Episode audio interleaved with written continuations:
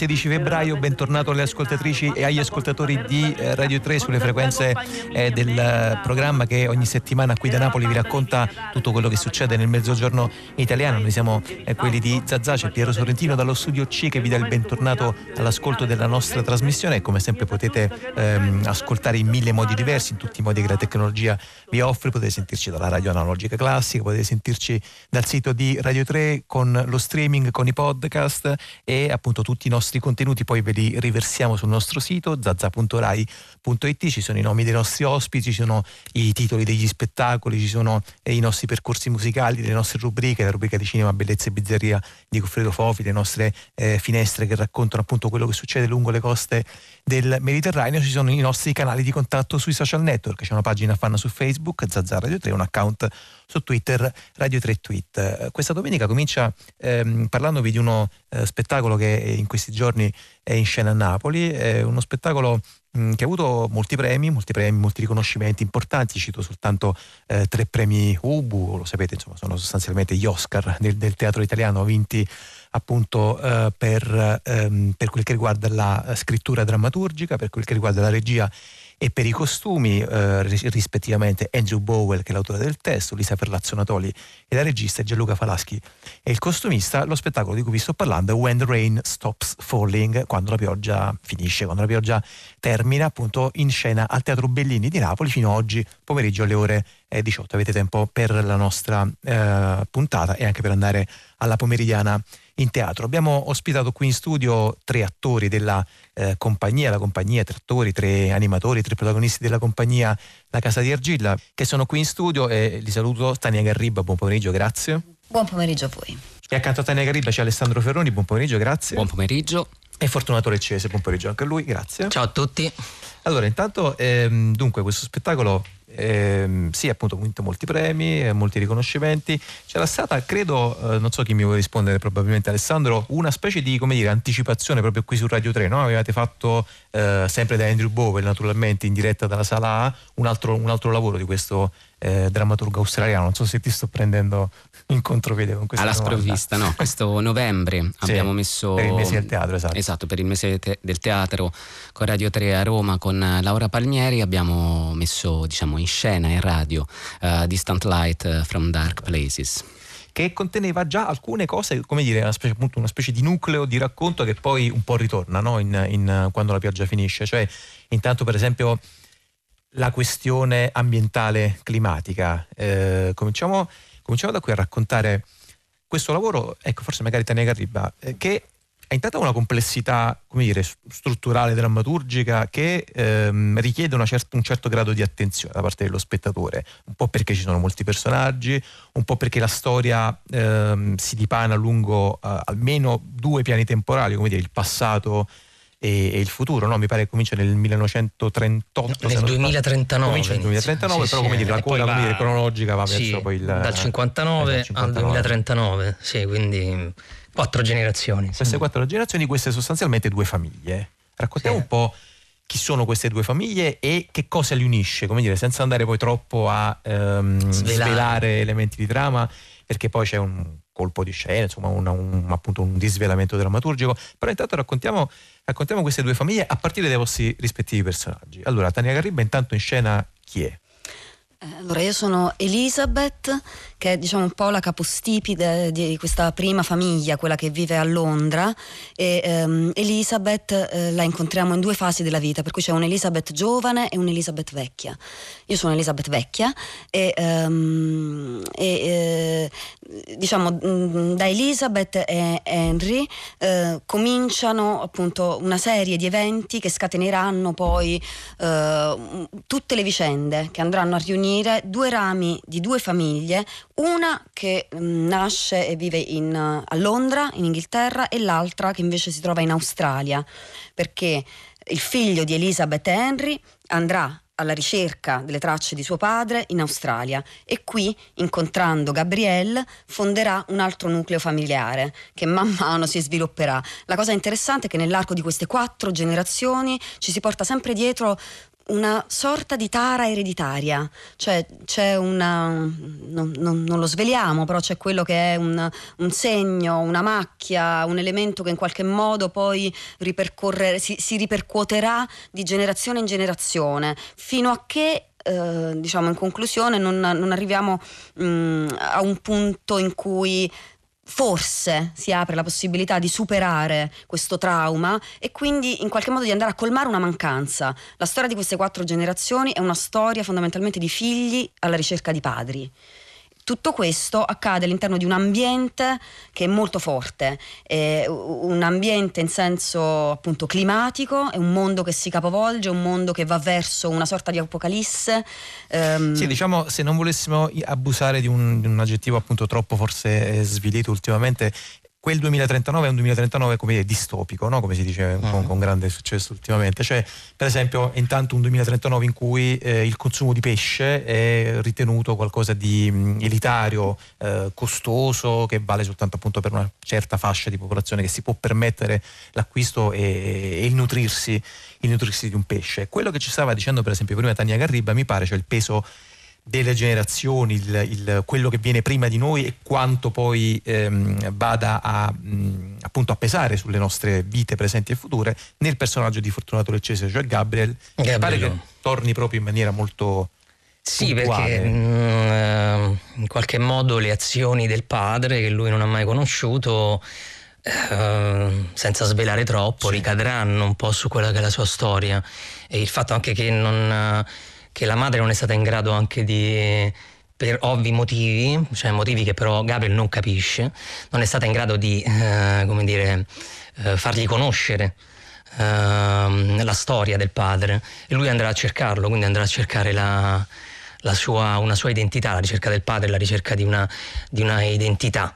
Per cui ehm, questo viaggio poi lo porterà insomma, a scoprire qualcosa, ma non tutto in realtà. Per cui qual è la sua eredità alla fine? Questa insomma ehm, è la domanda, una domanda che insomma poi mi pongo ancora, insomma.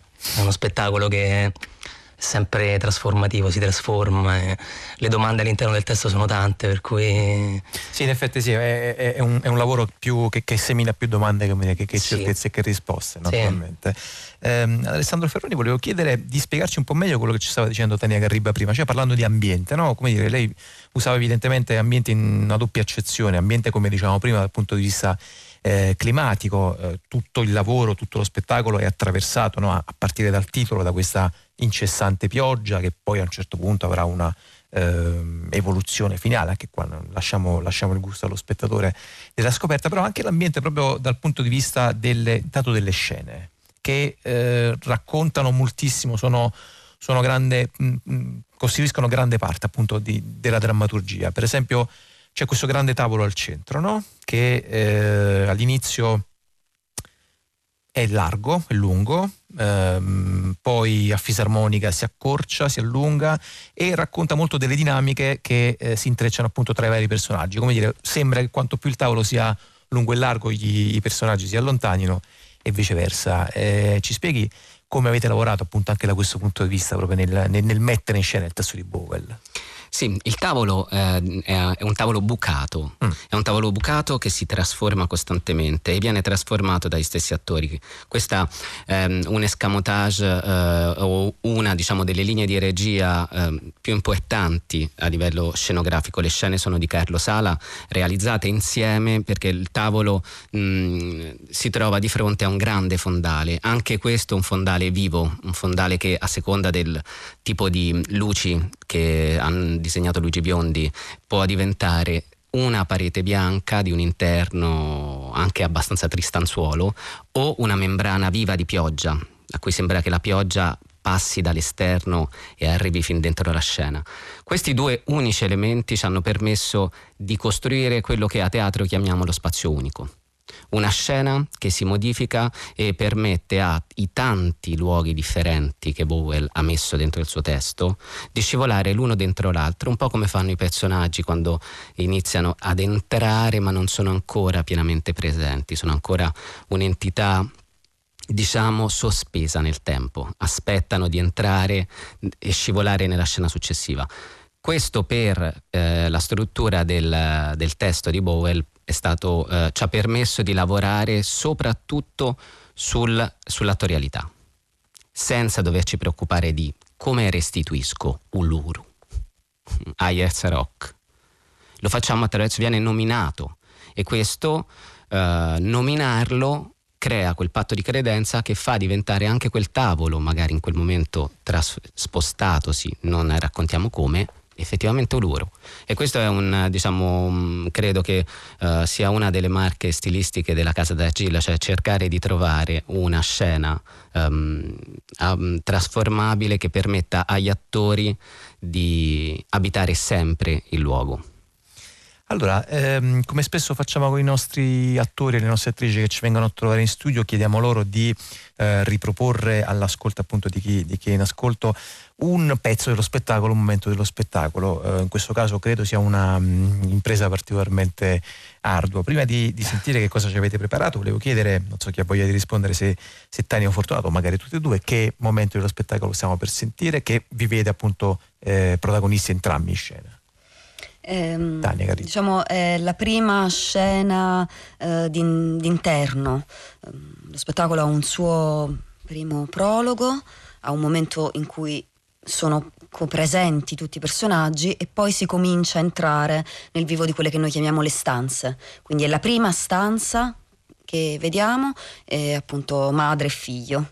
Elizabeth e... Sì, è l'inizio di questo pranzo, diciamo con questa zuppa di pesce che, sì, che viene rievocata. Sì. Va bene, allora ascoltiamo e dal vivo. So se, sì. se posso aggiungere Come? una cosa. Eh, Alessandro Ferroni.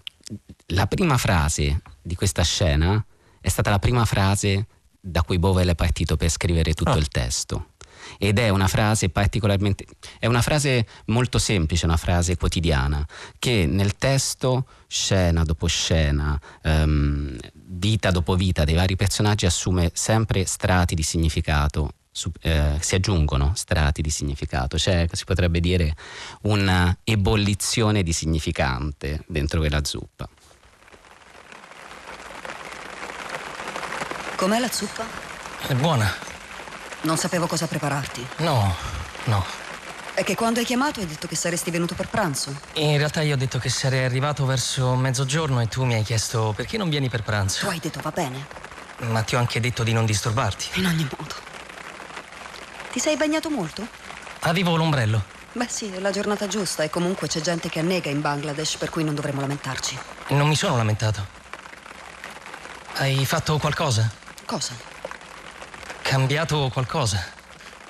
Ho ridato il bianco. Da sola? No, ho fatto venire uno. E te lo potevi permettere? Avevo un barattolo di vernice avanzata. Si ha la manodopera? Avevo qualche soldo da parte. Ti potevo aiutare io? Come? Quei soldi? Beh, sì, se ne avevi bisogno. Ma avevo qualche soldo da parte. Allora avrei potuto darlo io il bianco. Sì. Potevi chiedere. Non ci ho pensato. La prossima volta. La prossima volta? La prossima volta che vorrai ridipingere casa. Non credo che succederà tanto presto. Lo so, però... All'angolo della via principale c'è una pescheria nuova. Dopo la tua telefonata ho pensato che cosa gli do. Così schizzinoso è sempre stato. Ti ricordi come eri schizzinoso? No. Mangiavi come un uccellino piluccavi il cibo, non mangiavi, piluccavi. È strano che tu non sia morto di fame, voglio dire, non so cosa ti piace, cosa no, i tuoi gusti per me sono un mistero. E allora sono uscita di casa pensando di poter trovare un'ispirazione. Con un tempo così. Ci crederesti? Ma ti avevo detto di non disturbarti. Qualcosa dovevi pur mangiare. E mentre ero nella via principale ho visto questo nuovo negozio. Aveva appena aperto. In vetrina c'era un pesce magnifico. Dio solo sa da dove arrivava. E allora ho pensato, perché non del pesce? Beh, non pesce, zuppa di pesce. Una cosa leggera, non vorrà mangiare pesante, non a pranzo, non il suo appetito. Tu mangi pesce, no? Quasi mai. Dicono che faccia bene. E poi è facile da preparare, soprattutto per una persona sola. Comunque, mamma, Come stai? Ma sai. Che significa? Non so mai come rispondere, Gabriel. Non so mai se quando la gente me lo chiede si aspetta che dica la verità o che reciti la parte. Comunque se è questo che vuoi, allora sto molto bene, grazie. Ultimamente sono un po' fiacca. Sto guarendo da un brutto raffreddore. Veramente io preferirei la verità. Sono caduta, Gabriel. Vivo a Zazza avete ascoltato le voci di Tania Garriba e di Fortunato eh, Leccese che sono rispettivamente Elisabeth e Gabriel nel ehm, lavoro di Andrew Bowell portato in scena dalla casa di Ergilla con la regia di Lisa Ferlazzo Natoli che è in scena fino a oggi pomeriggio a Napoli alle ore 18 al teatro, al teatro Bellini. When Rain Stops Falling storia di due famiglie la famiglia Lowe e la famiglia York quattro generazioni almeno eh, mogli, mariti, figli eh, padri, padri in effetti poi Alessandro Ferroni assenti, no? cioè è abbastanza impressionante vedere che nelle scene in cui potrebbero essere nello stesso momento in scena padri e figli, in realtà non ci sono mai, eh, perché per esempio il piccolo Gabriel è in un'altra stanza a dormire, ehm, c'è una telefonata che si sente all'inizio, ehm, è un racconto come di difficile trasmissione, no? anche in questo caso appunto della memoria e dell'eredità, mi pare di capire che ci abbia raccontato Bovel. Sicuramente c'è una un mancarsi costante che si propaga per tutto lo spettacolo fino a una ultima scena dove si tirano le corde di tanti, tanti rapporti. Uh, L'assenza del padre si può dire dei padri che forse nasce anche da un eccesso di presenza di, del personaggio di Henry, che Mm, adesso non vogliamo veramente svelare perché, però incombe molto, diciamo, le scelte di Harry incombono molto sui destini che si porteranno dietro i vari Gabriel, perché Fortunato è uno dei Gabriel, eh, e mh, mm, Andrew Bovel si diverte molto a giocare, a confonderci anche con questo. Abbiamo due Gabriel, una Gabrielle fatta da due attrici, quindi i nomi e um, i rapporti, le relazioni sono in costante, un costante rincorrersi per tutto lo spettacolo e verranno sciolte appunto solamente nell'ultima scena. Eh, è una domanda che adesso faccio a tutte e tre, cioè ad Alessandro Ferroni che fa parte appunto della compagnia della Casa di Argilla e, ai, e agli attori, a Fortunato Leccese e a Tane Garibba, cioè un testo così um, forte, solido come quello di Andrew Bowen, no? molto ben scritto, con tutti i meccanismi drammaturgici che si incastrano alla perfezione, eh, con gli archi psicologici dei personaggi che sono delineati davvero in maniera mirabile, eh, sia per quanto riguarda la messa in scena, sia per quanto riguarda il lavoro dell'attore. È una fortuna o è diciamo un peso? Nel senso che lascia poco spazio, lascia poca mh, mm, ehm, agilità di manovra, oppure eh, proprio perché è così di ferro eh, consente un lavoro invece come dire, mh, mm, di arricchimento come minimo? Prima Tania Garriba e poi, e poi Fortunato Alessandro. Ma è sicuramente un, un, un, dono magnifico un testo come questo, nel senso che i limiti che pone nel suo essere anche così preciso sono quelli che poi determinano la grandissima libertà che ci si può prendere all'interno. Bisogna solo fidarsi di un testo come questo, eh, ti consente di non dover fare niente di più che stare a servizio eh, il testo è un dispositivo perfetto, è appunto mm, ha un linguaggio che potrebbe essere anche molto vicino a quello cinematografico, eh, pone una serie di difficoltà proprio dire, per essere all'altezza di una scrittura tanto alta, ma è sicuramente un, un, un privilegio enorme per noi poter lavorare su un testo scritto così. Vediamo se Fortunato Leccese sì. è così entusiasta. Sì, sì, sì, no, sono entusiasta. Ne parlavo prima anche con Alessandro mentre venivamo qui del fatto che sera dopo sera mi capita di ascoltare una frase che ascolto ormai insomma da sono due anni che lo portiamo in scena e ancora di trovare dentro un significato perché è un testo che parla veramente a più livelli. E quindi una frase può risuonare in un modo una sera e l'altra sera diversamente perché attiene anche a quello che tu porti quella sera in scena. Per cui è un testo anche pesante, tra virgolette, insomma nell'accezione positiva, perché mh, mm, ti permette di contattare qualcosa in profondità, che non tutti i testi insomma ti danno questa possibilità. Per cui ancora dopo due anni c'è tanto da scoprire, quello che dicevo anche prima. Eh, quindi sì, è un privilegio, sicuramente un privilegio. Adesso Alessandro Ferroni tocca il compito di buttare all'aria il tavolo e dire no, è una iattura.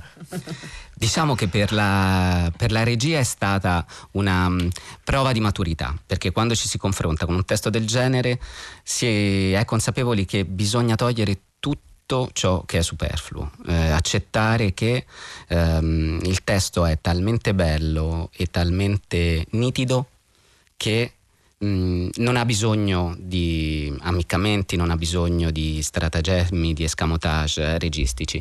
C'è una cosa al testo però, proprio perché Bowell scrive anche per il cinema.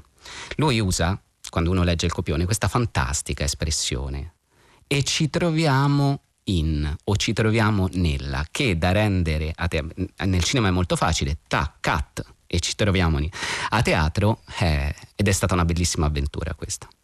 Eh sì, mi pare che poi appunto l'Isea Ferlazionatori l'abbia, l'abbia ampiamente, ampiamente, superata questa, questa, sfida posta da un eh, testo come When the Rain Stops Falling e non ho ancora citato eh, i nomi eh, del resto degli attori, lo devo fare doverosamente. Allora in scena ci sono Caterina Carpio, Marco Cavalcoli, Lorenzo Frediani, Tania Garriba, Fortunato Leccese, Anna Mallamaci, Emiliano Masala, Camilla Semino Favro e Francesco Villano, la traduzione di Margherita Mauro, il progetto appunto della Casa di Argila, Andrew Bowell, When Rain Stops Falling con la regia di Lisa Ferlazzonatoli che appunto fate in tempo ad andare a vedere oggi pomeriggio a Napoli al Teatro eh, Bellini in via Conte di Ruvo alle ore 18. Grazie intanto per essere stati con noi per averci presentato questo, eh, questo eh, spettacolo eh, che ci porta al primo ascolto del nostro pomeriggio in musica qui a Zazà. È una sì, un po' vecchia conoscenza appunto dei nostri ascolti della nostra domenica pomeriggio perché lui è Ahmed eh, Malek, artista, musicista e compositore algerino. Prima appunto eh, Alessandro Ferroni ci stava dicendo anche del lavoro eh, fatto da Bowell per il cinema e, e appunto diciamo, per gli audiovisivi in generale. Ahmed Malek ha avuto mm, praticamente lo stesso percorso, è un compositore soprattutto di trasmissioni eh, per trasmissioni televisive, eh, documentari e soprattutto appunto di, eh, di cinema. Di Ahmed Malek adesso ascoltiamo questa questa bossa.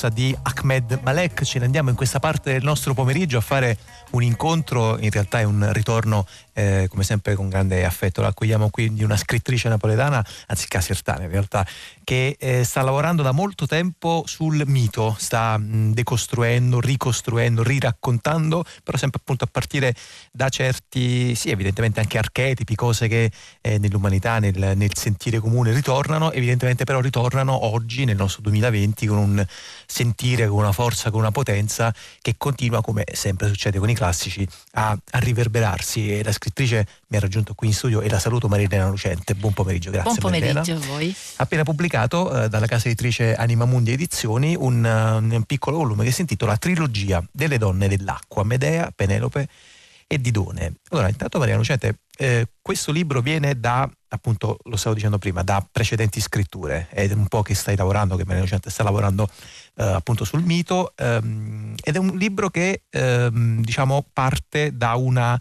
Ehm, intanto è articolato in cinque parti, no? Cominciamo ecco, a raccontare anche un po' proprio la forma eh, di questo libro, perché poi come spesso succede, poi la forma è anche, anche il contenuto. La prima e l'ultima parte sono eh, parti inversi e sono affidate a voci maschili e poi ci sono altre cose in mezzo alle quali arriviamo tra un po'. Cominciamo a raccontare la forma di, questa, di questo testo. Intanto il dialogo è quello col mare, Sì. e prima di tutto, Sì. perché il mare, il nostro mare, il Mediterraneo, quello che ci, ci parla, ci parla sempre.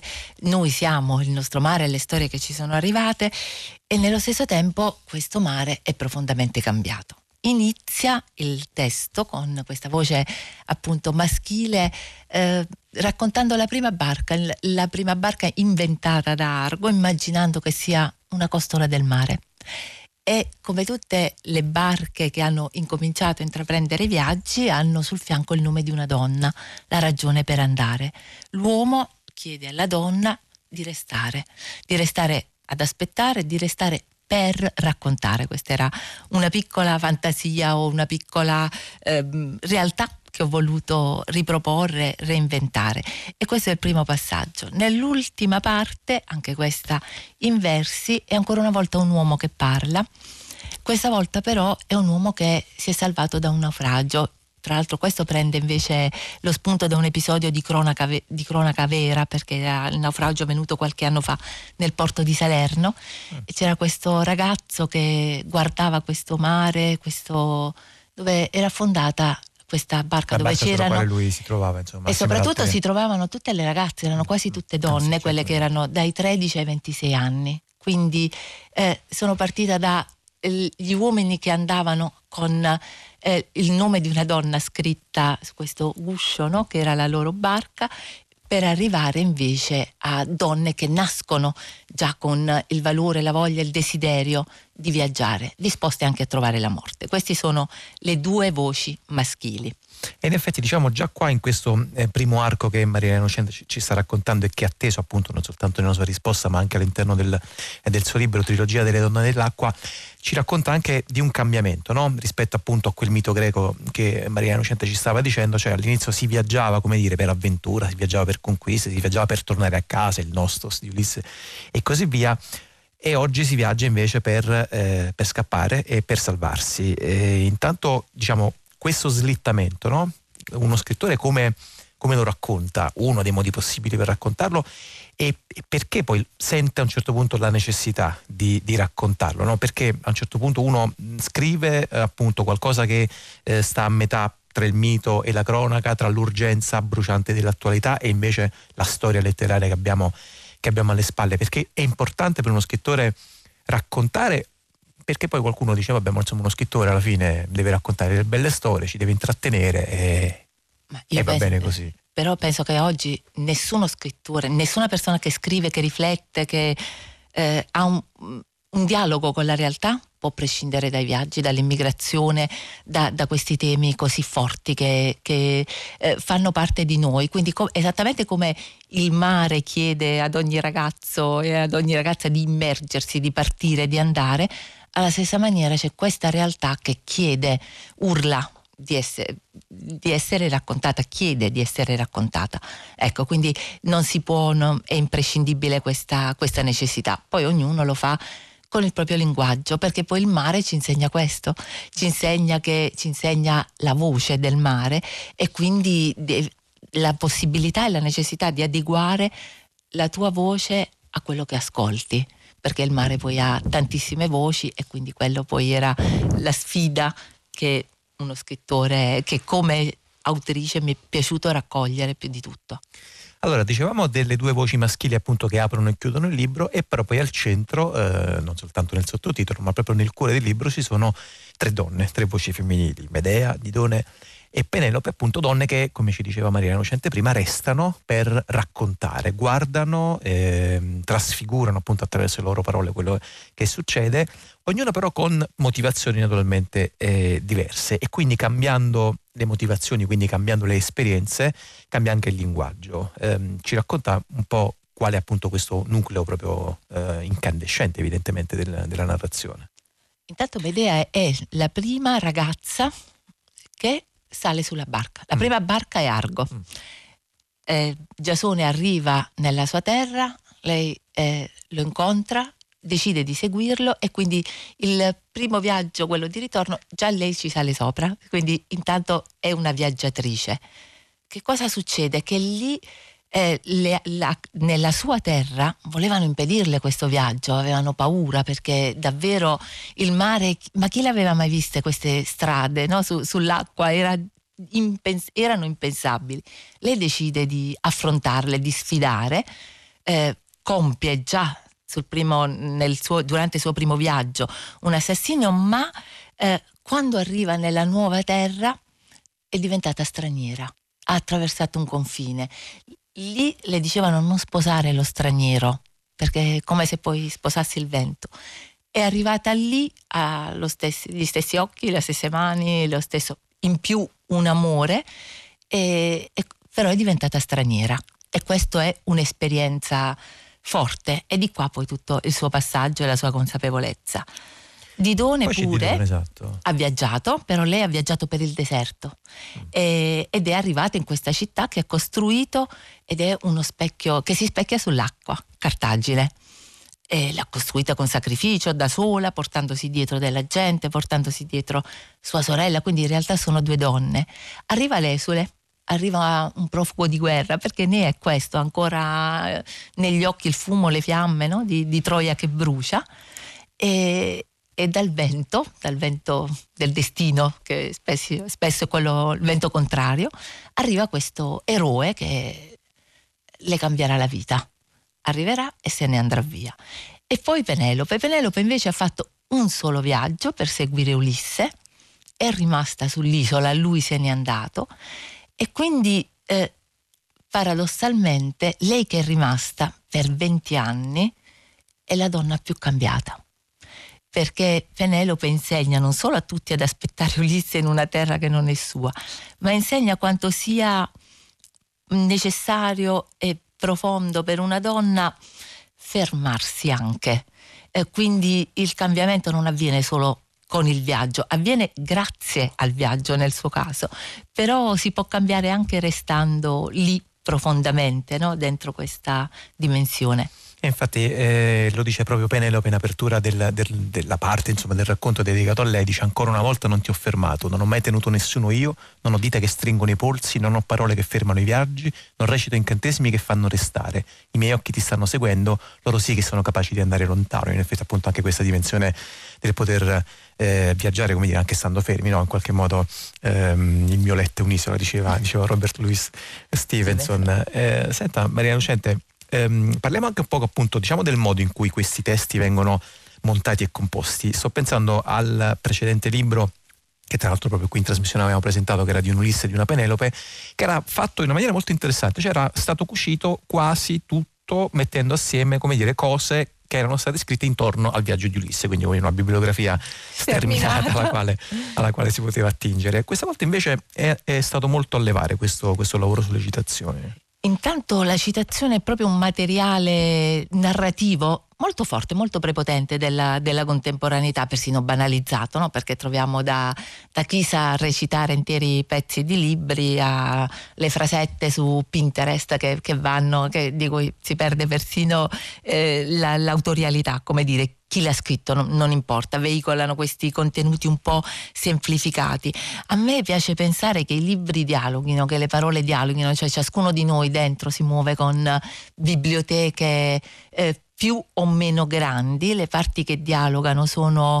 Eh, sono tante e quindi quando si scrive vengono fuori, non è un plagio, è, ma è, una, è un naturale respiro delle parole, no? della scrittura, quello di restituire quello che è stato letto.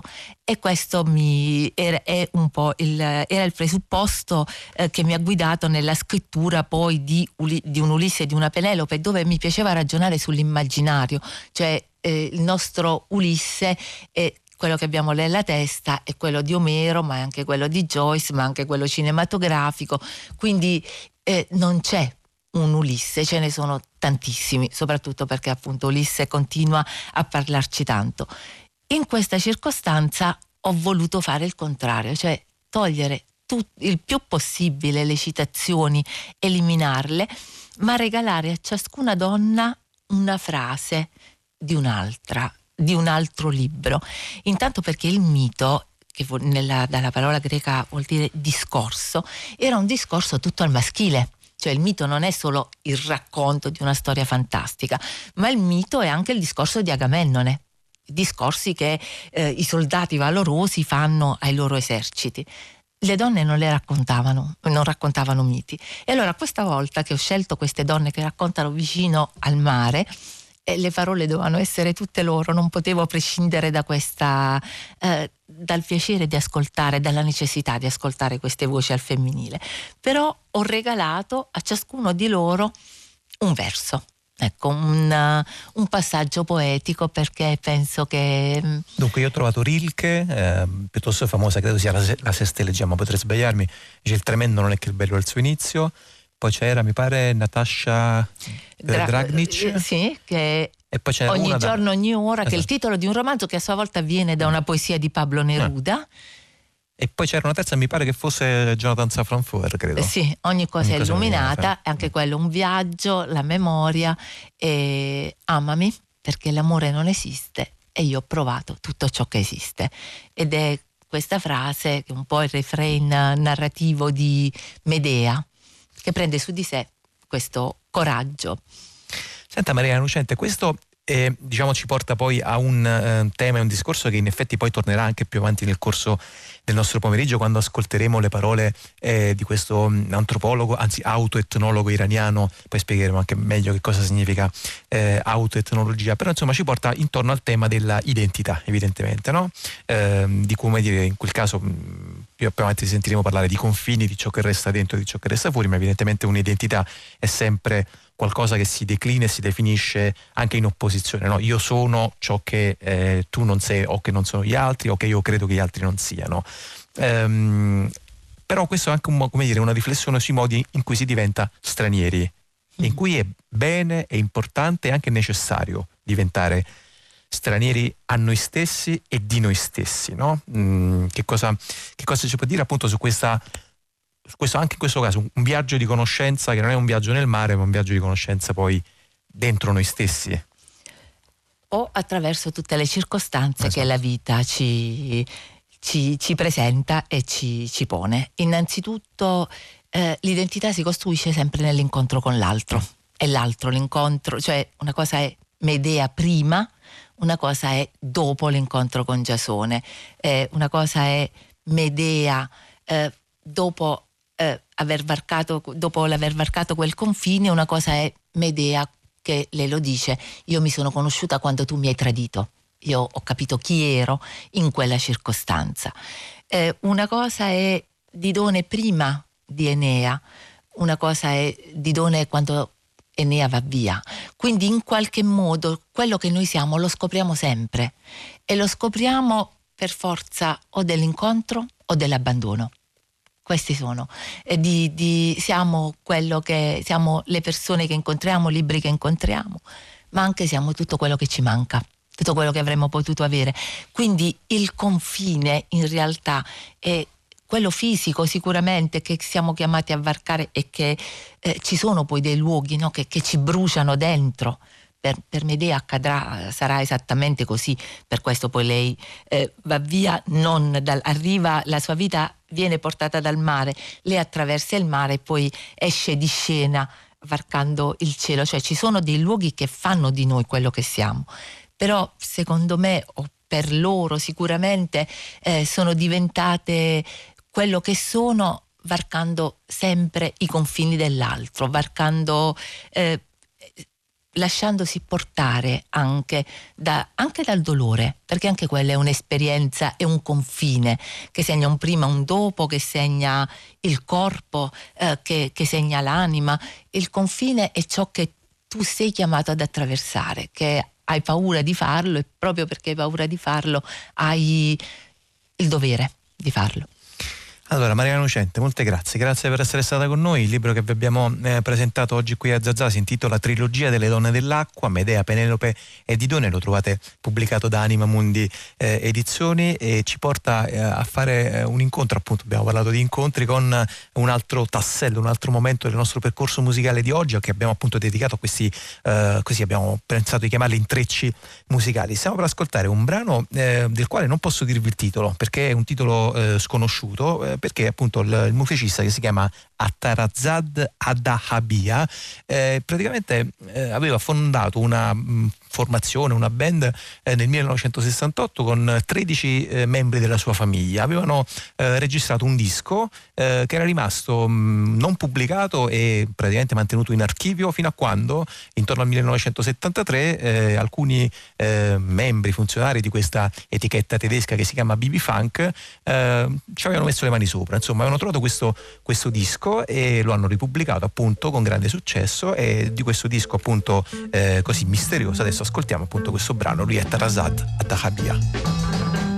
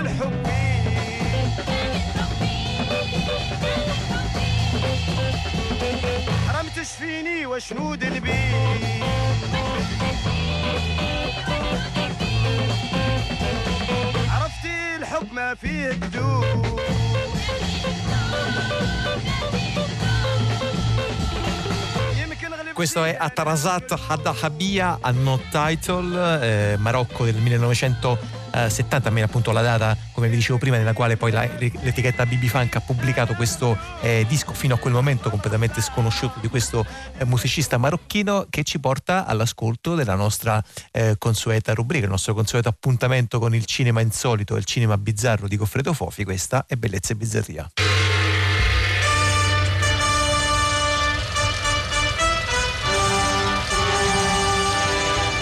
Diario di un ladro di Robert Bresson.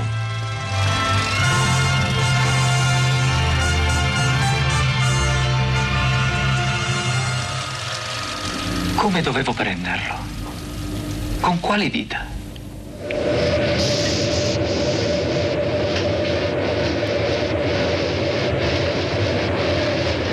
Sapevo che non sarebbe stato facile. Le mani mi tremavano e facevano tremare il giornale.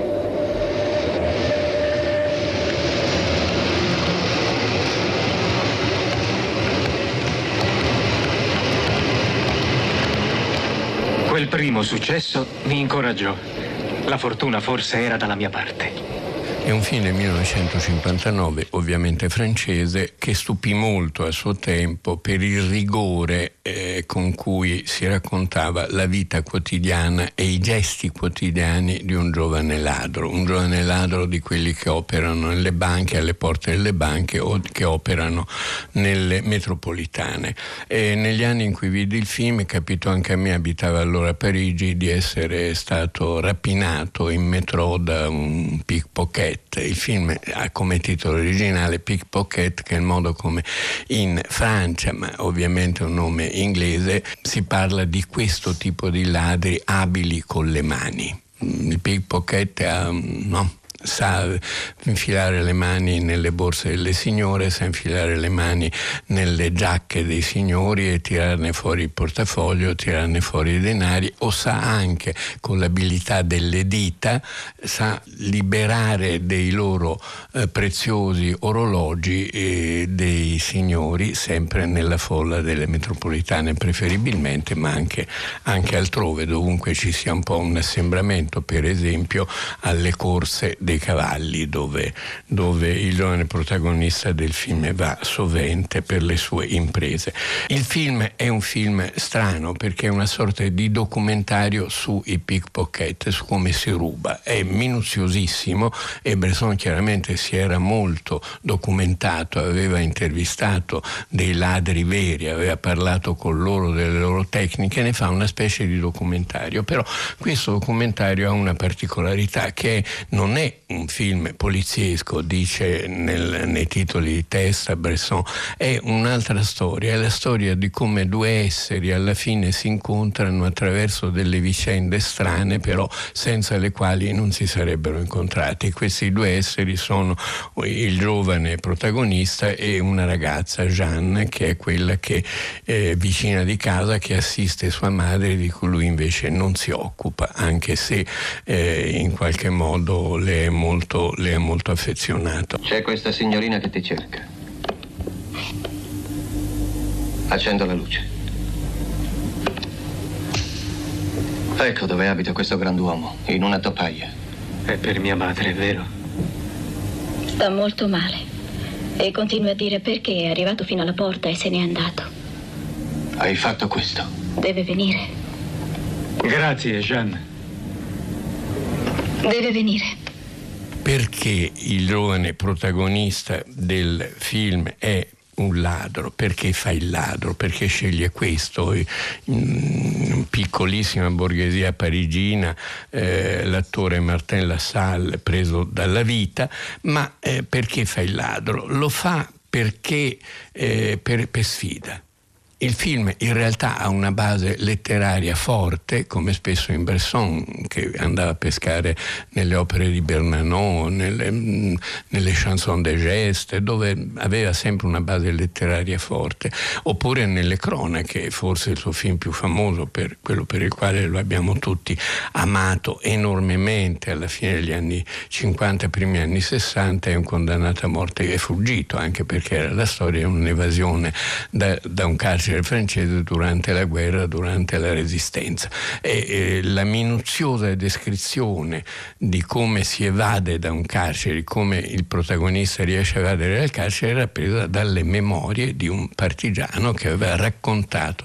minuziosamente in una sorta di libretto quasi fuori commercio. Questo modo era nel finale del film una scritta diceva eh, presa ovviamente da, dai testi sacri, il vento soffia dove vuole, la grazia arriva dove vuole, non c'è un piano, è Dio che decide chi, chi si salva, chi, chi, chi, riceve la grazia. E anche in questo caso Bresson si rifà un testo importante che è niente meno che Delitto e Castigo di Dostoevsky. Su Dostoevsky ha fatto anche La Mite, che è un altro grande capolavoro e preso da un racconto Dostoevsky Ieschiano e ha fatto anche un'edizione delle Notti Bianche, presa sempre da Dostoevsky. Ma qui non è diretta la, la filiazione, è un'invenzione di Bresson e cosa ci racconta questo minuzioso documentario su come si ruba e sulle vicende di questo giovane che è anche eh, dire, perseguitato o seguito da un commissario di polizia che ha capito che lui è il ladro, che però è intrigato da perché questo fa il ladro, non essendo la figura abituale, abituale del ladro. E, e dialoga con lui e lui dialoga anche con un suo amico, dialoga con Jeanne, con questa ragazza, con la quale alla fine, quando la sua sfida è andata oltre tutto, è andata, eh, insomma, ha cercato in tutti i modi di come dire, è come una ricerca anche di essere, come spesso nei ladri succede, di essere poi scoperti e puniti in qualche modo, e, eh, però è una sfida, vuole dimostrare qualcosa, vuole dire qualcosa contro il mondo, contro il destino, contro la creazione, una sfida anche religiosa e appunto questi due esseri si trovano alla fine, l'amore nasce, c'è eh, questo, questo, finale bellissimo in cui Jeanne e lui eh, comunque si, si, incontrano finalmente, intrecciano finalmente i loro destini in un unico destino eh, grazie a questa sfida che lui ha perpetrato durante. E questo è il tema eh, religioso che anima il film ripeto, che è, è un film da, da, certi punti di vista paradossale, certamente non è un film poliziesco, è un film religioso, profondamente religioso, ma è anche un documentario sul modo in cui i pickpocket rubavano nelle metro o nelle banche o negli assembramenti di folla nella Parigi degli anni, degli anni del film. Robert Bresson ha fatto, mm, come dire, dà anche delle altre chiavi all'interno del film film che sono nei momenti chiave la musica di Jean-Baptiste Lully, eh, una musica sacra che eh, somiglia un po', evoca un po' quella di, dello stesso Bach, insomma, ma che ha, uh, come dire, ti, ti, dà immediatamente una dilatazione, ti dice guardate che sto parlando d'altro, non sto facendo un documentario sui ladri, un film sui ladri.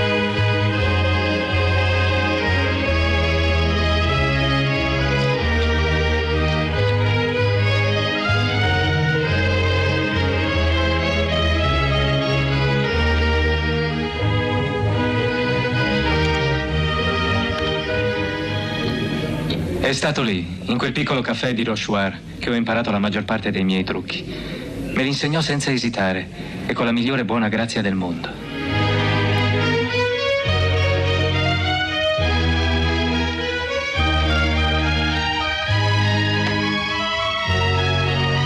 Bisognava rendere morbide le dita, addolcirle.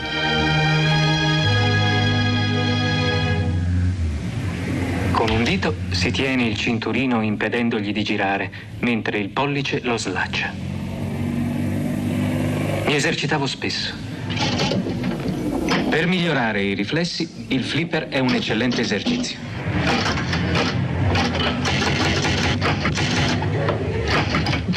Un'ultima cosa che vorrei dire, il titolo italiano Diario di un ladro è, è un titolo un po' abusivo perché eh, in quegli anni usciva anche un grande romanzo, libro, testimonianza di un vero ladro che era eh, Jean Genet, eh, il diario di un ladro, il giornale d'Anvolère, che eh, come dire, c'era un po', non so se è voluto o no, un po' di confusione in questo titolo, in questo titolo italiano.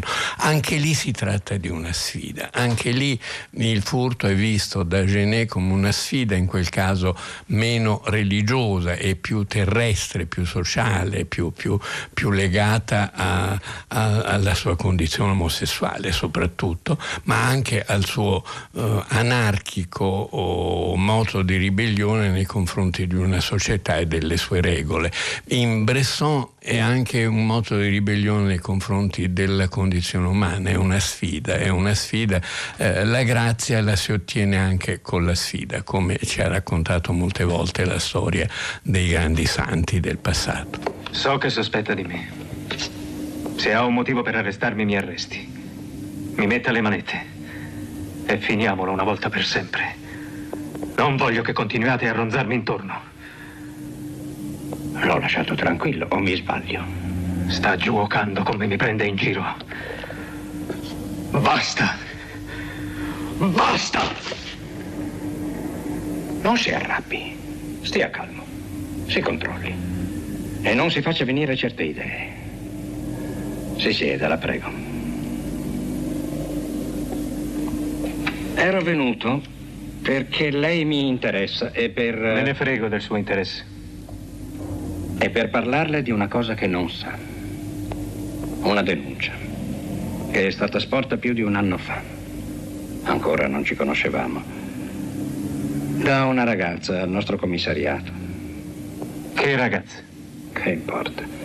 Era sparita una piccola somma a una signora che abitava nel suo stabile. Il giorno dopo la denuncia fu ritirata. Perché? Perché spesso il colpevole è un parente o un amico che non si vuol far arrestare.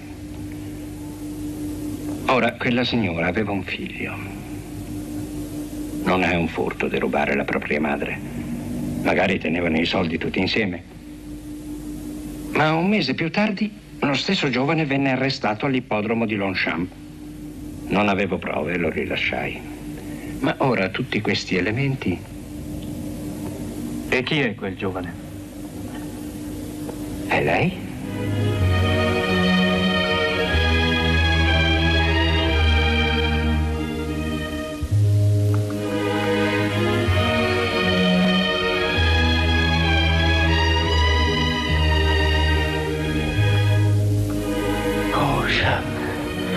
Che strano cammino ho dovuto percorrere per arrivare fino a te.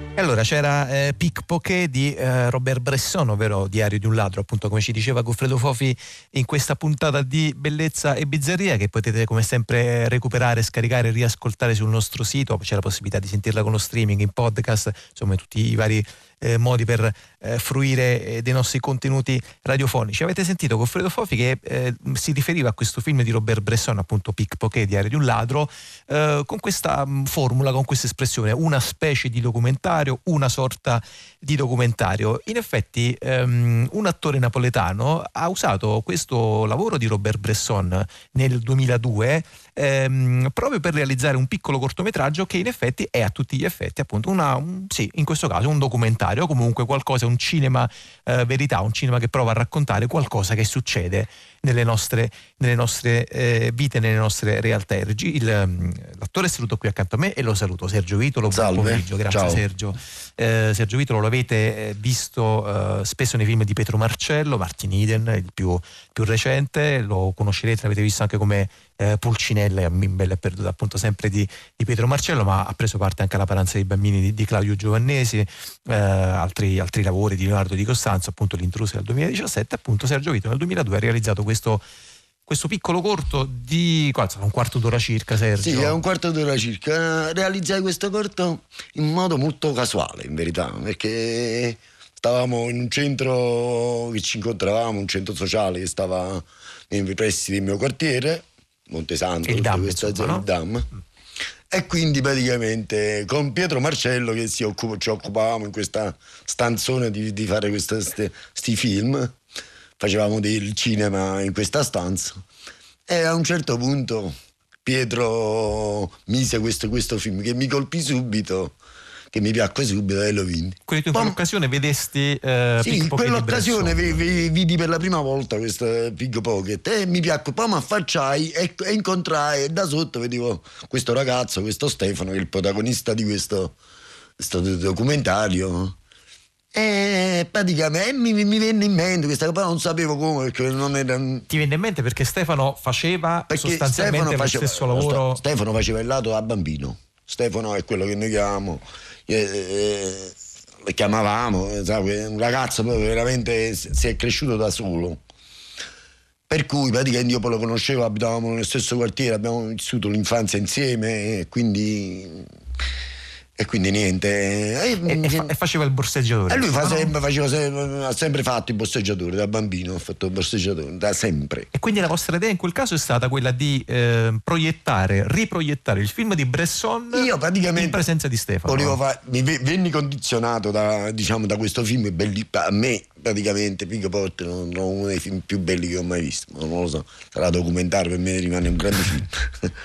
e niente, praticamente andai da Stefano ma Stefano logicamente non ne voleva parlare, un po' così, un po' per, per, cultura, che non è che entra nel mondo dei ladri si, si può parlare di queste mm, cose. Ma era così aperta, diciamo. Non era, non era facile, per cui praticamente, vabbè, eh, allora vieniti a vedere questo film.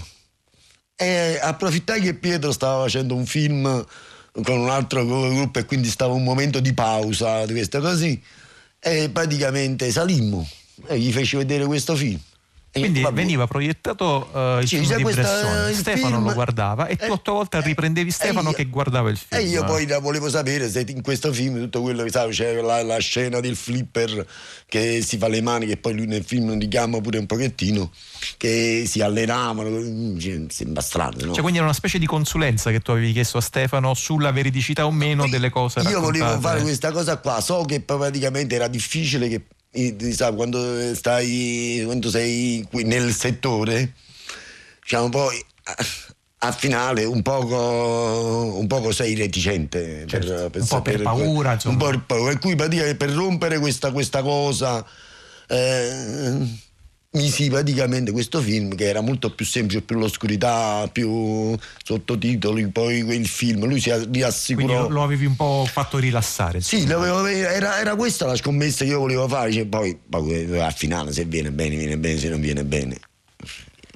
Arrivederci. Lo buttiamo, lo buttiamo nella spazzatura. Invece no, il film è venuto, è venuto anche molto bene. Ne ascoltiamo un Grazie. primo momento.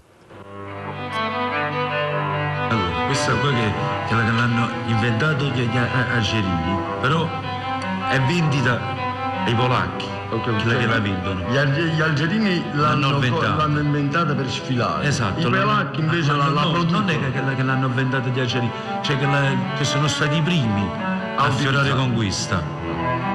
Capito? Ho capito.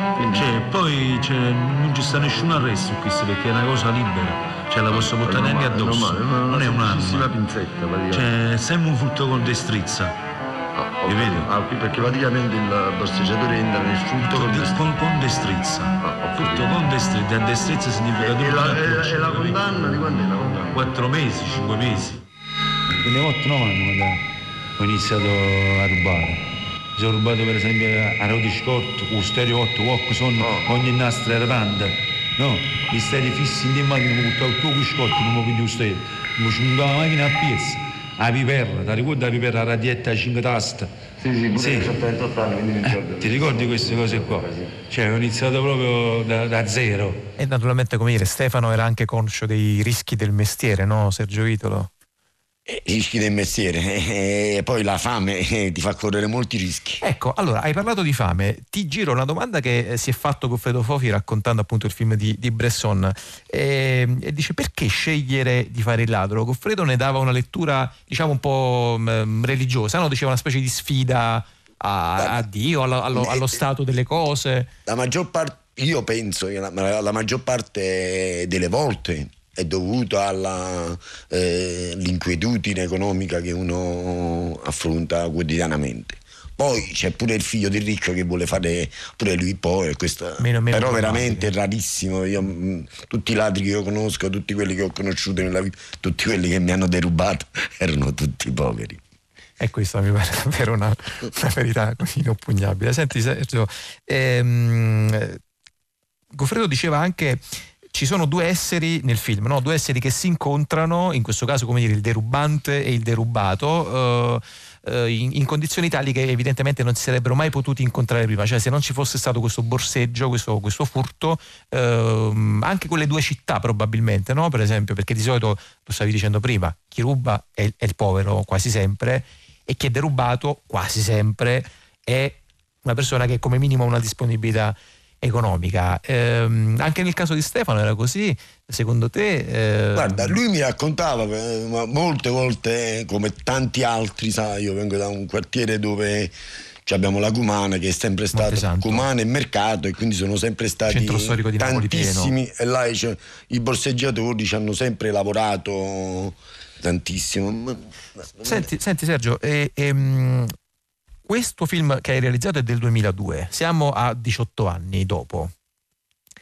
Ci sono ancora i borseggiatori? Sono di meno? Sono di più? Sono aumentati? Hanno cambiato ehm, campo di azione? I rischi sono troppo grandi e quindi il gioco non vale la candela? Eh, la crisi economica invece come dire, ne ha moltiplicato il numero? Secondo te come stanno le Guarda, cose? Secondo 18 me la dopo? professionalità è scaduta moltissimo. Nel senso che mo io non vedo più eh, tantissimi borseggiatori, ci ci sono poi alcune ragazzine che rubano, le- però non si possono chiamare borseggiatori di quelli là classici che io una volta vedevo tra stazioni metropolitane, mercati. Mo attualmente eh, so- so- sono cambiati moltissimi, an- anzi diciamo che è un mestiere ormai in fin di vita, ormai che ha poco... Poco c'ha- appeal anche, no? Poca- no, poca- ormai, ormai, c'ha poco, ormai c'è rimasto poco, poco, poco ossigeno per continuare, perché ormai con eh, i mezzi elettronici e, e diciamoci la verità pure un po' la povertà che gira, praticamente stanno facendo la è fame. diventato anche più complicato. È diventato molto più complicato tra la tecnologia che, che- che- che ti controlla, eh, i pochi soldi che ci stanno, perché poi ho visto pure persone che veramente hanno, si- hanno rubato parecchie persone, cioè sono presi milioni dalle tasche delle persone, milioni. Eh sì, poi come dici- adesso con una cosa del genere penso, almeno tutti quelli là che si sono ritirati, che eh, si sono ritirati proprio perché non ci stanno più tutte queste possibilità, ormai si rischia per 30 euro, per 50 euro in portafoglio, che non trovi più di questo. Anche come dice la questione della smaterializzazione del denaro, appunto una circolazione più ampia di carte sì, di è, credito. è cambiato eh, un poco tutto, diciamo, un pochettino, secondo me è un mestiere che sta, sta finendo. dato- Forse, forse anche meglio. Forse anche meglio. Speriamo che non ne fanno un altro. non è, non è che ci mettono di rubare, cambiano solo sistema. Va bene, grazie, molte grazie Sergio Grazie. Per essere, stato, per essere stato con noi. Noi continuiamo il nostro percorso in musica. Lui è Camis Cash e questo è, è il. Disco.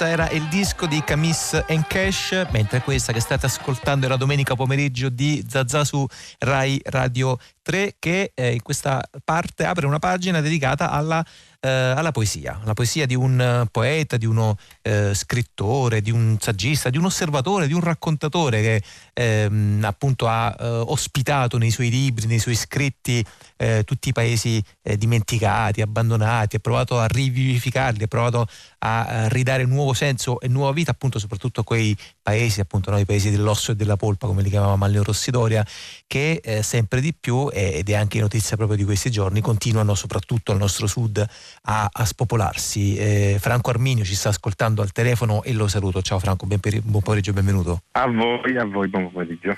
Allora, ehm, hai pubblicato un libro di poesia tra gli ultimi tuoi lavori, no? Insomma, è uno scrittore piuttosto prolifico, Franco Arminio, è appena uscito da Bompiai da qualche, da qualche settimana, da qualche mese, un, appunto, un libro di poesie che si intitola L'infinito senza farci caso. Ehm, eh, Franco, questo è un libro insomma, leggendo il quale ehm, ci si imbatte in molta materia, in molte cose che si possono vedere, misurare, odorare, toccare. Intanto un libro di corpi, eh, un libro di corpi amati, un libro di corpi desiderati, però anche un libro di, eh, e, questa parte più vicina alla tua precedente produzione, un libro di paesaggi, un libro di alberi, di, di montagne, di prati. Eh, si può dire che è un po' un libro appunto in questo caso di cerniere e di sintesi tra il primo Franco Arminio e insomma, l'attuale Franco Arminio?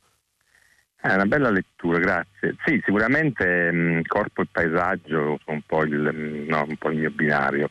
Io penso che cioè, io almeno non so scrivere non dal corpo, mm. da un'esitazione che mi attraversa, da una lietezza provvisoria che mi, che mi invade. E, e, poi c'è l'attenzione che da sempre ho avuto al paesaggio. Cioè, per me l'esercizio fondamentale è guardare le cose che ho intorno. E è anche uno scampo, cioè quando appunto ho la lietezza, va bene, ma quando non sto bene che cosa faccio? Eh, mi consolo col fatto che c'è il mondo, ci sono le montagne, gli alberi. Cioè, è, una, è, una, grande fortuna che abbiamo, no? Mm. C'è tutta questa roba intorno a noi. E io sono sempre più convinto che appunto la, la, è una grande farmacia il paesaggio.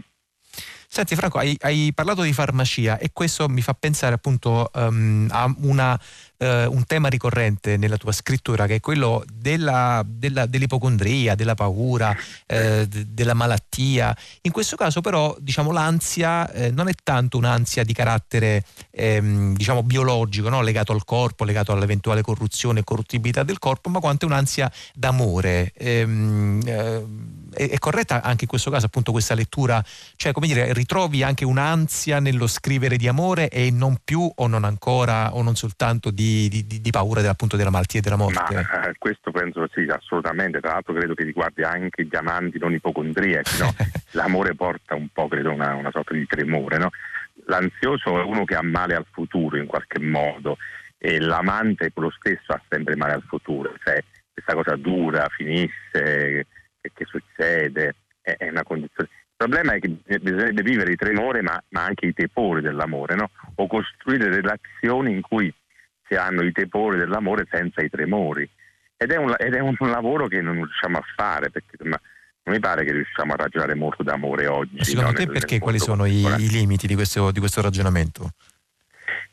Secondo me la, la, la, cosa fondamentale che ho provato a dire nel libro, io c'è un testo alla fine che parla delle intimità provvisorie, cioè noi abbiamo una forma elettiva de, della vita amorosa che è la forma matrimoniale, che è una forma che io non voglio buttare, è una forma che, che può stare bene tante, in tanti momenti della vita a tante persone, ma io credo che vadano costruite altre forme, cioè è come se il sentimento vada imbottigliato in vari recipienti, no? Mm-hmm. Può essere una damigiana, può essere una bottiglia da un litro. E invece, secondo me, abbiamo un po' dismesso, dopo gli anni 70, in cui c'è quell'ondata appunto di, di liberazione sessuale, per cui si è un po' ragionato sui corpi, sulle relazioni, siamo tornati un po' indietro, anche forse per colpa dell'AIDS, non lo so. Comunque, se ci pensate bene, eh, questi, questi, matrimoni insomma, cioè non, spesso non funzionano, siamo, diciamoci la verità. Mm.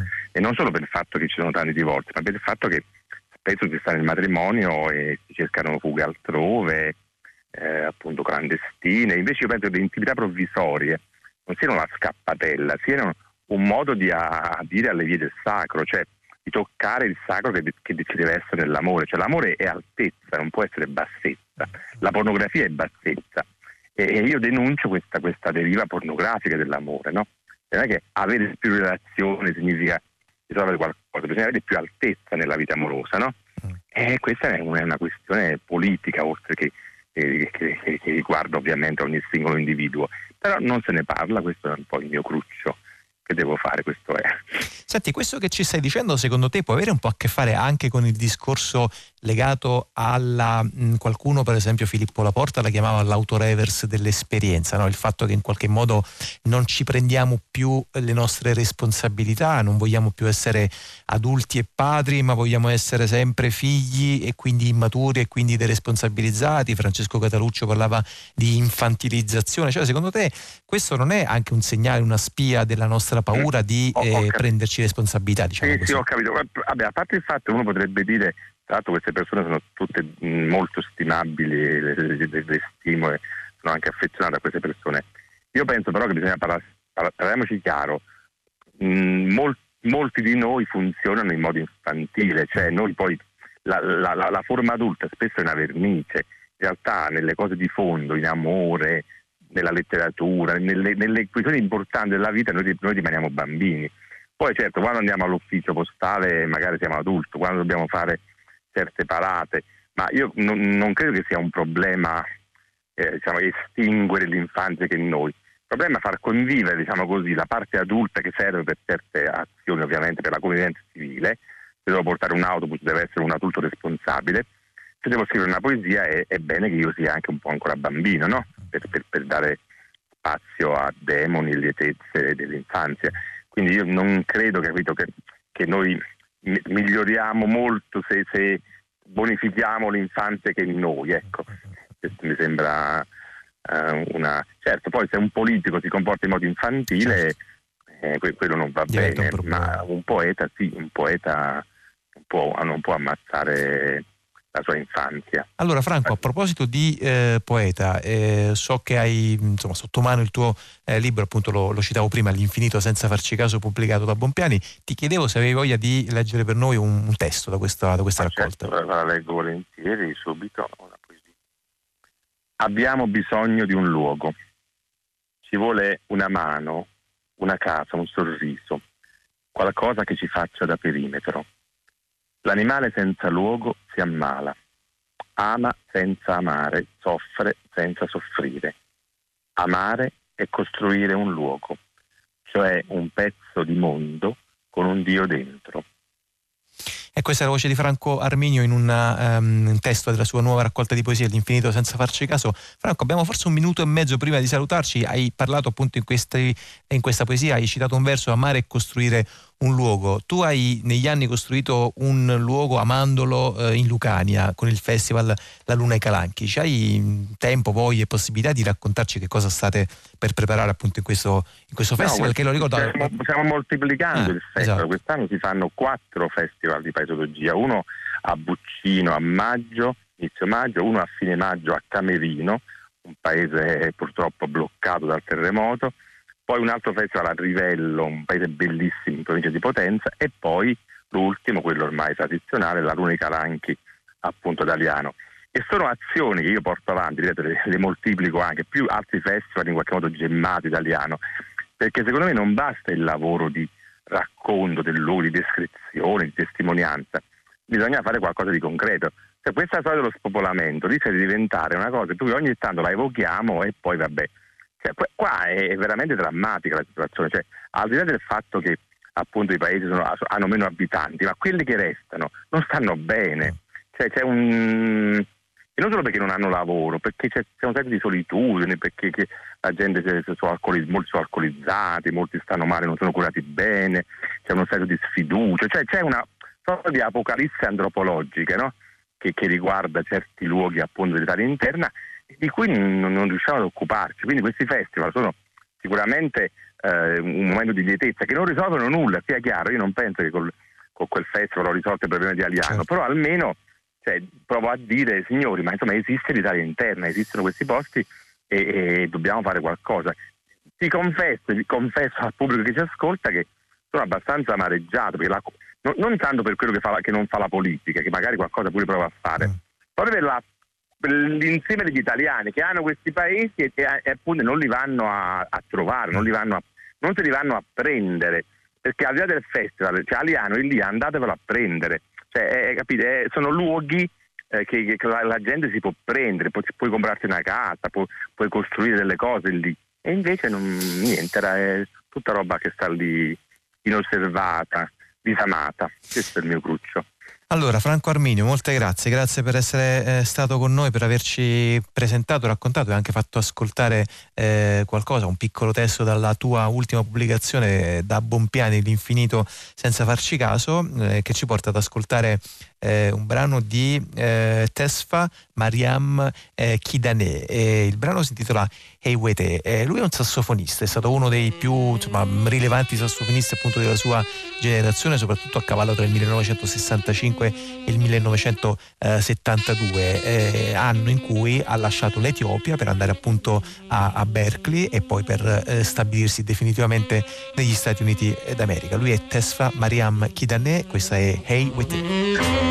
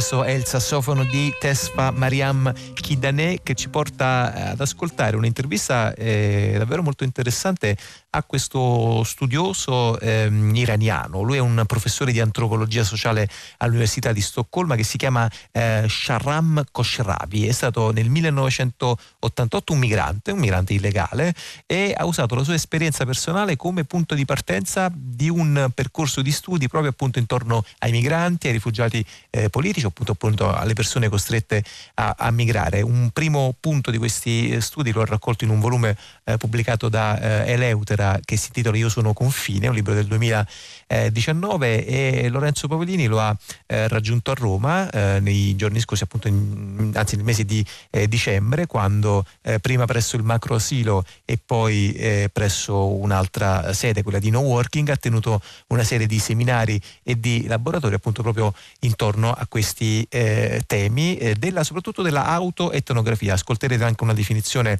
di autoetnografia da parte di Sharam Koshravi nell'intervista che ha raccolto Lorenzo Paolini. Abbiamo incontrato Sharam Koshravi, ecco, gli abbiamo chiesto anche di pronunciare il suo nome. Shahram Khosravi.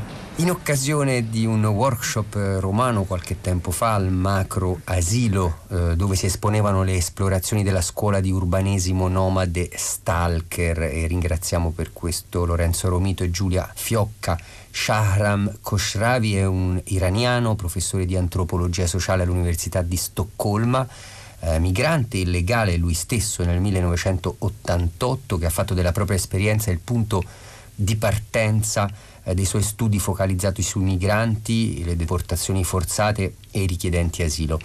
È autore di vari saggi e eh, questo Io sono confine, il titolo bellissimo con il quale esce il suo libro da Eleutera l'altro anno, nel 2019, il suo primo testo che viene pubblicato eh, nella nostra lingua e siamo partiti proprio dal titolo eh, inglese di questo saggio eh, che è Illegal Traveler and Auto Ethnography of the Border.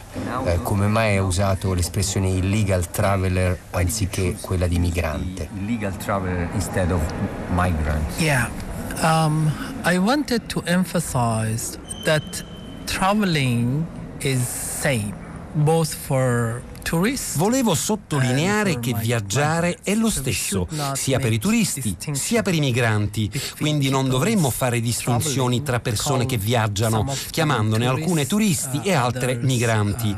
Quello che volevo dire è che anche queste persone sono viaggiatori, ma sono messi fuori legge dalle frontiere.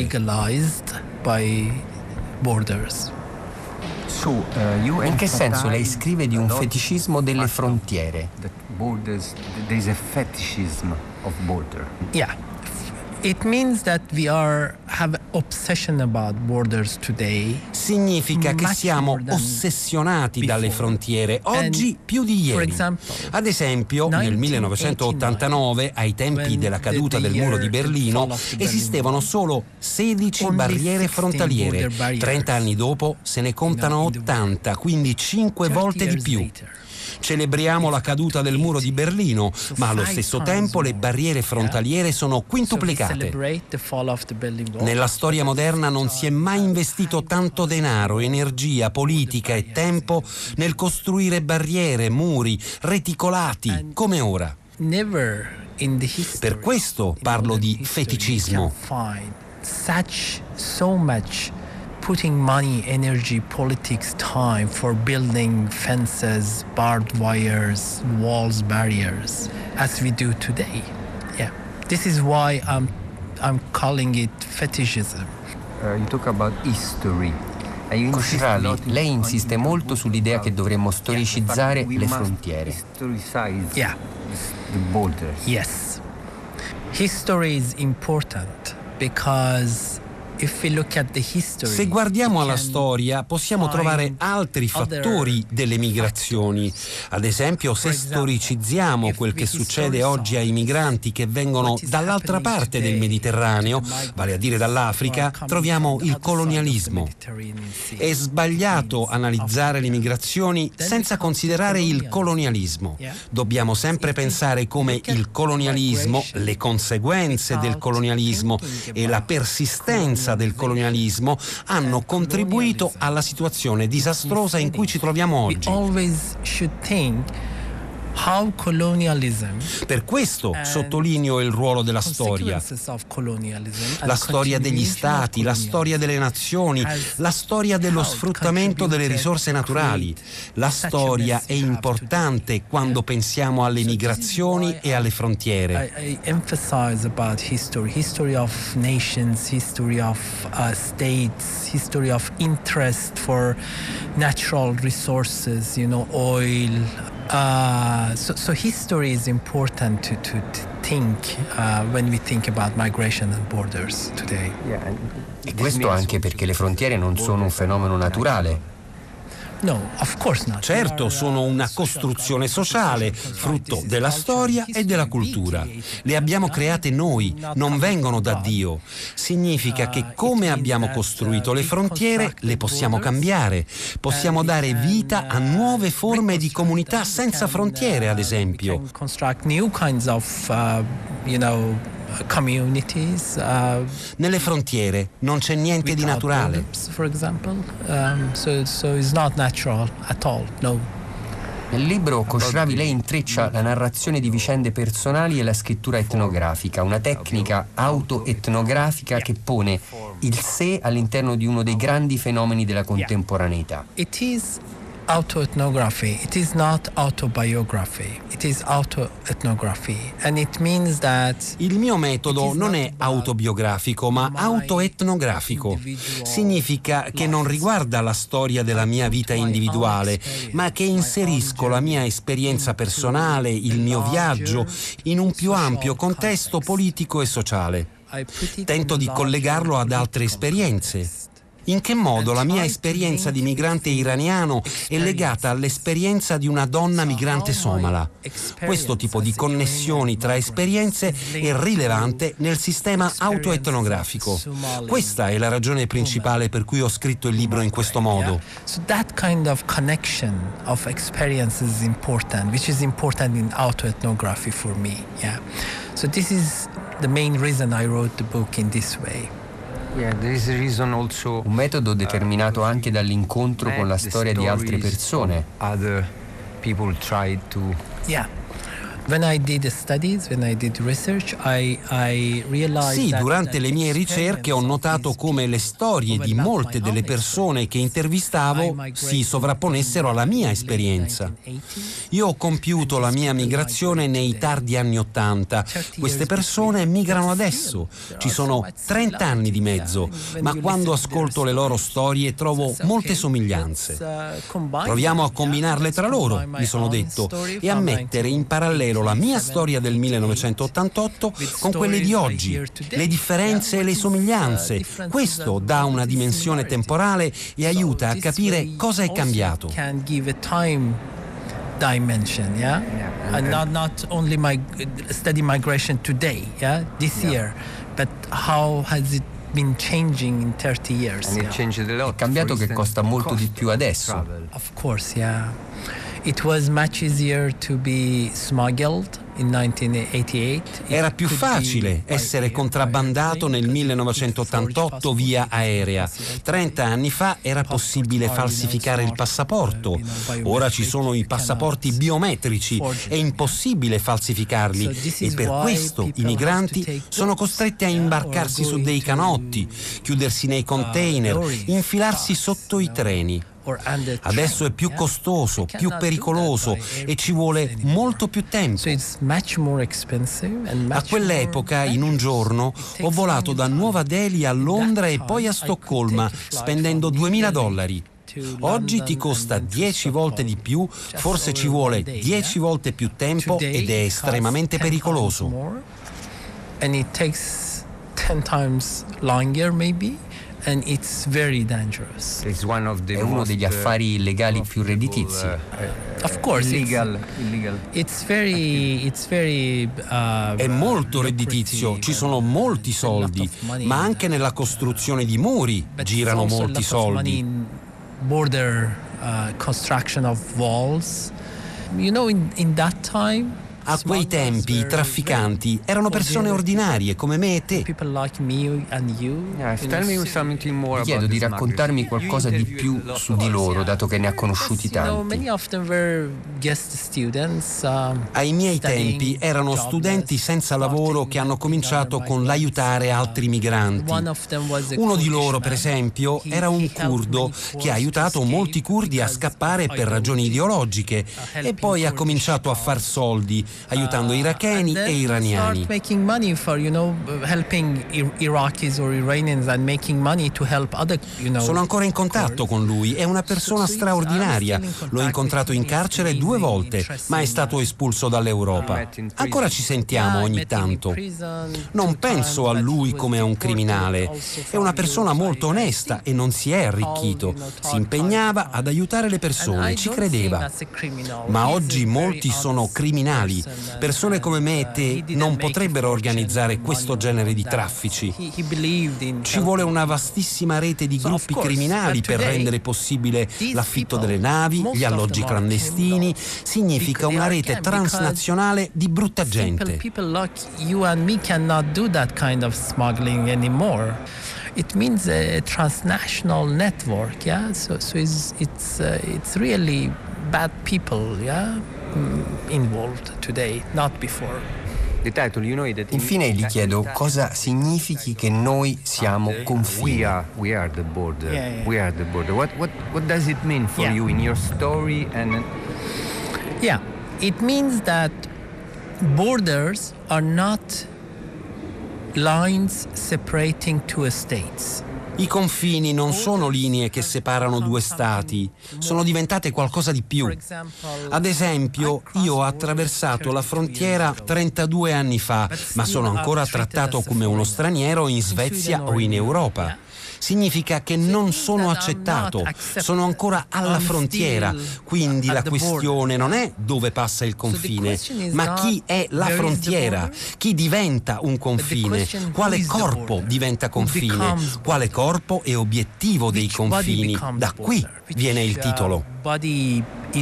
the target of borders. Yeah. So this is the reason of the title. Yeah. I see. Lei Koshravi sostiene il ruolo fondamentale dell'ospitalità. Yeah. Many people um, need home, a safe place to belong and, and have protection. But we have Molte persone hanno bisogno di una casa come luogo sicuro a cui appartenere, ma molte altre persone sono escluse da questo bisogno perché sono senza casa. Quando crei uno spazio includendo alcuni, significa che ne escludi altri. Tu hai la tua famiglia, ma gli altri non sono la tua famiglia, non possono entrare. Ogni inclusione significa esclusione di qualcun altro. Quindi l'ospitalità diventa una parte fondamentale della crescita civile. Essere aperti allo straniero, aprire la porta a persone che non conosciamo e accettarli come sono senza cercare di cambiarle. È vero che non ci sentiamo sicuri a casa. Nobody feels that. No, no. Who, who feels safe? You know, Nessuno si sente sicuro. Uh, Chi è che si sente sicuro? Uh, Se abbiamo soldi, ci sentiamo al sicuro qui. Ma sappiamo che milioni di persone stanno morendo di fame per via dei cambiamenti climatici e dei disastri ambientali. Quindi non possiamo essere al sicuro. L'unico modo per essere al sicuro è quando tutti sono al sicuro. Se qui siamo al sicuro, ma fuori le persone sono affamate e arrabbiate, questa non è sicurezza. If we are safe here, but people outside are hungry and angry, that's not safety. I see. Last question, Professor. Just about uh, remembering of the so-called smuggler helps you. Un'ultima domanda al professor Koshravi riguarda il ruolo della persona che lo aiutò nel suo viaggio da clandestino, compiendo un gesto di speranza e solidarietà oggi criminalizzato. Di solidarity. Yeah. Yes, um, criminalization of solidarity is horrible. La criminalizzazione della solidarietà è orribile perché ha effetti lunghissimi sulla cultura, sulla civiltà e avrà impatto sulle generazioni che vengono. È molto importante tenere viva la speranza. Alcuni trafficanti lo fanno perché sono l'unica speranza per i migranti. Non possono ottenere un visto, non possono comprare un biglietto per venire qui, non possono migrare. L'unica possibilità di sopravvivenza diventano i trafficanti migranti. È un paradosso. They cannot go and buy a ticket and come. They cannot, you know, migrate. So the only hope for them to survive becomes the smuggler.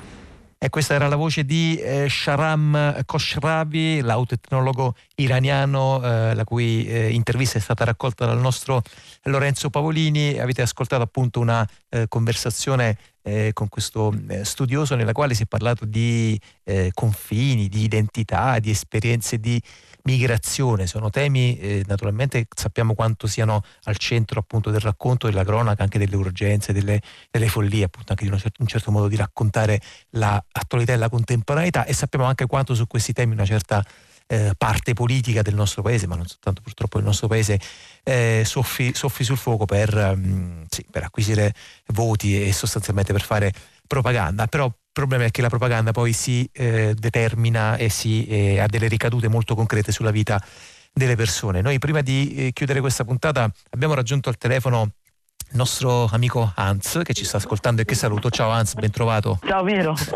allora Hans, eh, noi abbiamo raccontato quello che ti è successo eh, ai nostri ascoltatori e alle nostre ascoltatrici nella scorsa puntata, quando appunto abbiamo detto che eh, un paio di settimane fa circa ormai sei stato vittima e oggetto di una aggressione di stampo eh, razzista e mh, mm, intanto sei stato aggredito all'esterno di una stazione ferroviaria, la stazione ferroviaria di Aversa, da una persona, insomma, pare un giovane intorno ai 20-25 anni, a te completamente sconosciuta, che ti ha mh, mm, dato, credo, insomma, dei cazzotti, dei pugni sul viso, ti ha, ti ha ferito ti ha ferito soprattutto appunto all'altezza del, del, naso, degli occhi e della fronte. La prima cosa che vogliamo chiedere tutti noi è come stai e come ti senti. Allora, oggi mi sento meglio perché poi grazie alla mia scuola, grazie ai flash mob che hanno fatto, grazie alle manifestazioni e grazie alla mia seconda famiglia dei Dells Officine Community che mi hanno dato un supporto grande e i miei genitori che mi hanno sempre tor- uh, aiutato, che stavano sempre indietro di me e mia madre che, sta- che non ha dormito.